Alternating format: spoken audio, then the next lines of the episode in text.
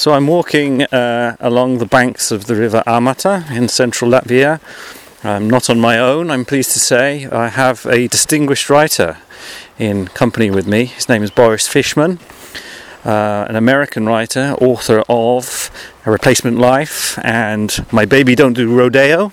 Don't let my baby do rodeo. I beg your pardon. Don't let my baby do rodeo. Uh, it's the second time that Boris has been in uh, Latvia. We met last year during a little question and answer session in Riga, so I'm intrigued to ask you, Boris, why are you back? Well, I'm back because uh, um, I was here last time on behalf of the U.S. Embassy, and um, they really made the most of my time, um, and I had very little free time. But what little I had was enough to see that um, uh, what I had around me was pretty enchanting, and I'm talking about both Riga and the countryside, and I very much wanted to return on my own. And so I do some travel writing on the side, and when I got back to the States, I pitched a story to my editors at Travel and Leisure, and they agreed to send me back. So I'm once again here in a somewhat professional capacity, and I look forward to some next third visit when I can finally be here as an independent human being, doing nothing other than what I wish.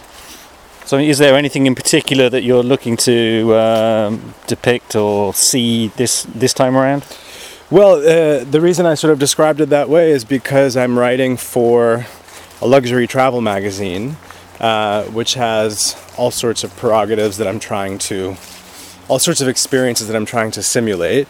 Um, but as a person who was born not far away from here uh, in Belarus, um, and a person who likes all sorts of different kinds of pastimes that may or may not be relevant to a travel article for a high-end travel magazine.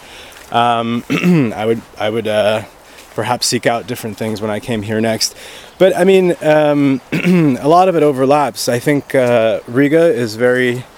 Um, I've said this to several people.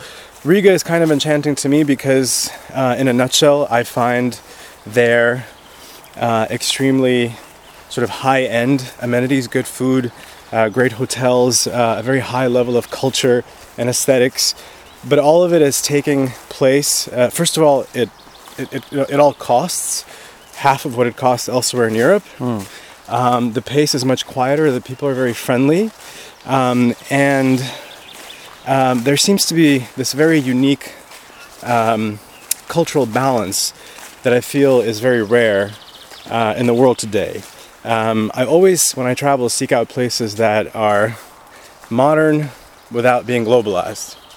Um, is it possible to modernize without becoming like every other place in the world? You know, you go to Moscow, mm. and all the young people in Moscow basically are dressed exactly like the young people in Brooklyn, who are dressed exactly like the young people in Berlin, who are dressed like the young people in Sydney and Tel Aviv, and so forth.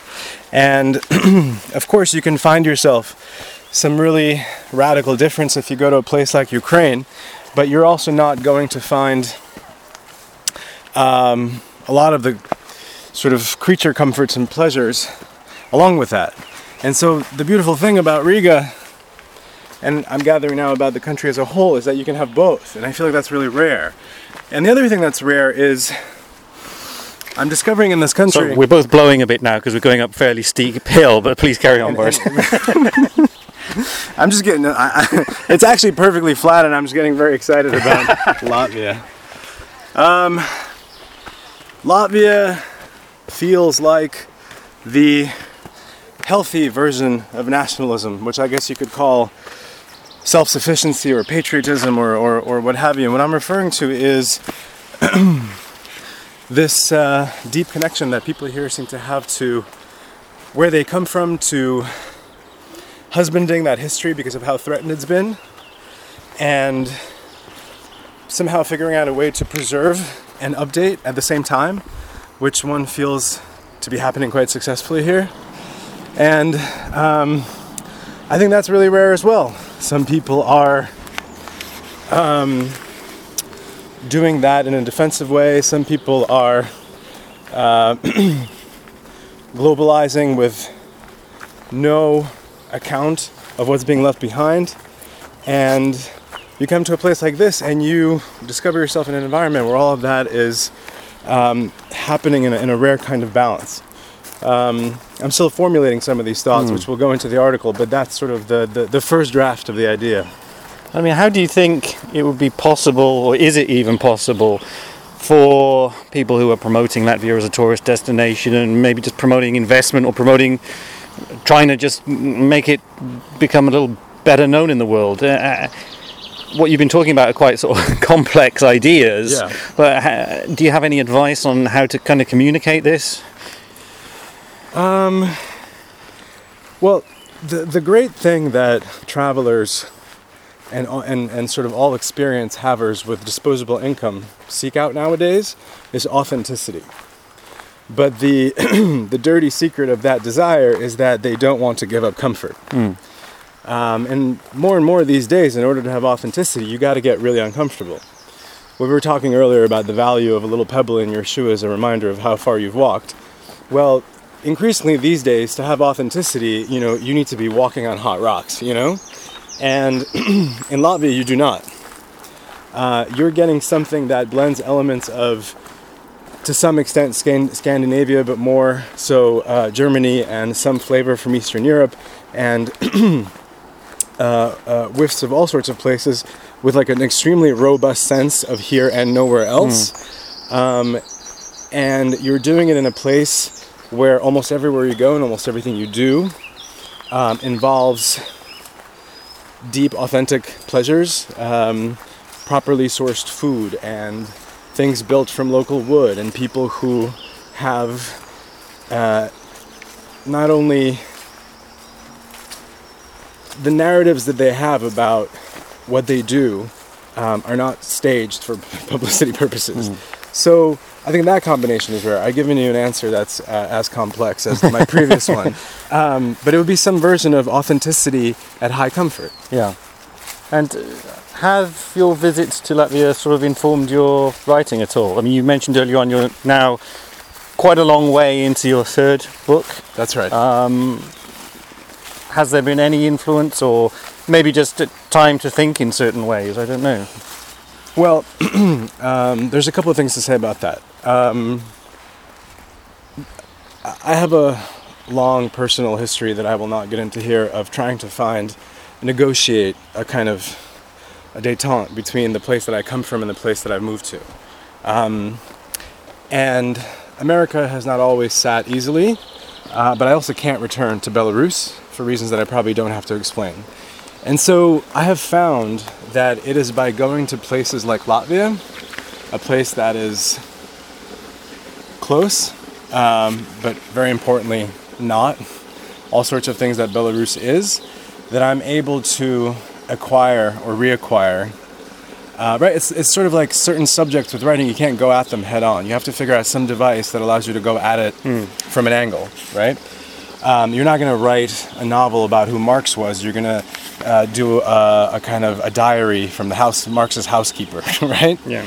Um, and it's in the same way that this place allows me an angle on where I come from that I can handle um, as somebody who has spent almost 30 years in America.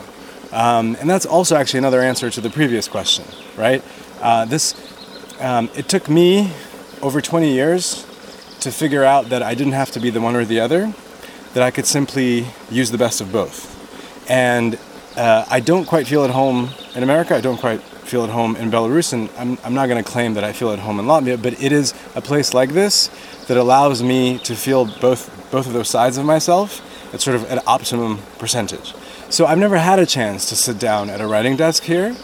Um, but you've mentioned how useful to you the peace and quiet here is, which is kind of incredible in a country that's relatively so not large.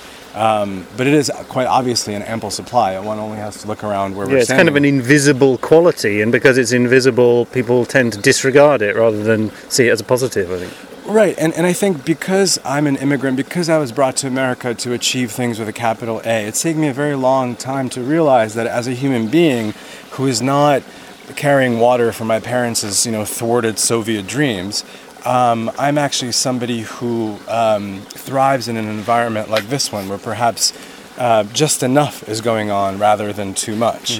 Whereas in a place like Belarus, too little is happening. and so, this balance, this ability to sort of uh, combine creative work with access, easy, easy, sort of untortured access to, to nature and places where you can reflect. I mean, there are scientific studies actually on the value of walking to, to sort of artistic minds. Um, I would imagine that uh, sort of a residency here, perhaps in your forest shed, not far from your home, Tickets are available. could be could be quite productive. Cool. Well, speaking of carrying water, um, we've arrived at a, a spring just leaping out of the rocks here. Um, so we'll stop and have a little drink. I know writers are supposed to drink something a little stronger, but we can But- maybe move on to that later. But I, I I already did that. Just just for so listeners know, it's only 2:20 p.m. 14:20. But I've already consumed homemade uh, apple vodka, and uh, I guess was that a, that was a, like a balsam liqueur, the other one, uh, while we were visiting someone. So I feel like I've I've Yeah, Papa Hemingway, eat your heart out. yeah Okay. I've acquitted myself for today. Thanks very much, Boris. Thank you.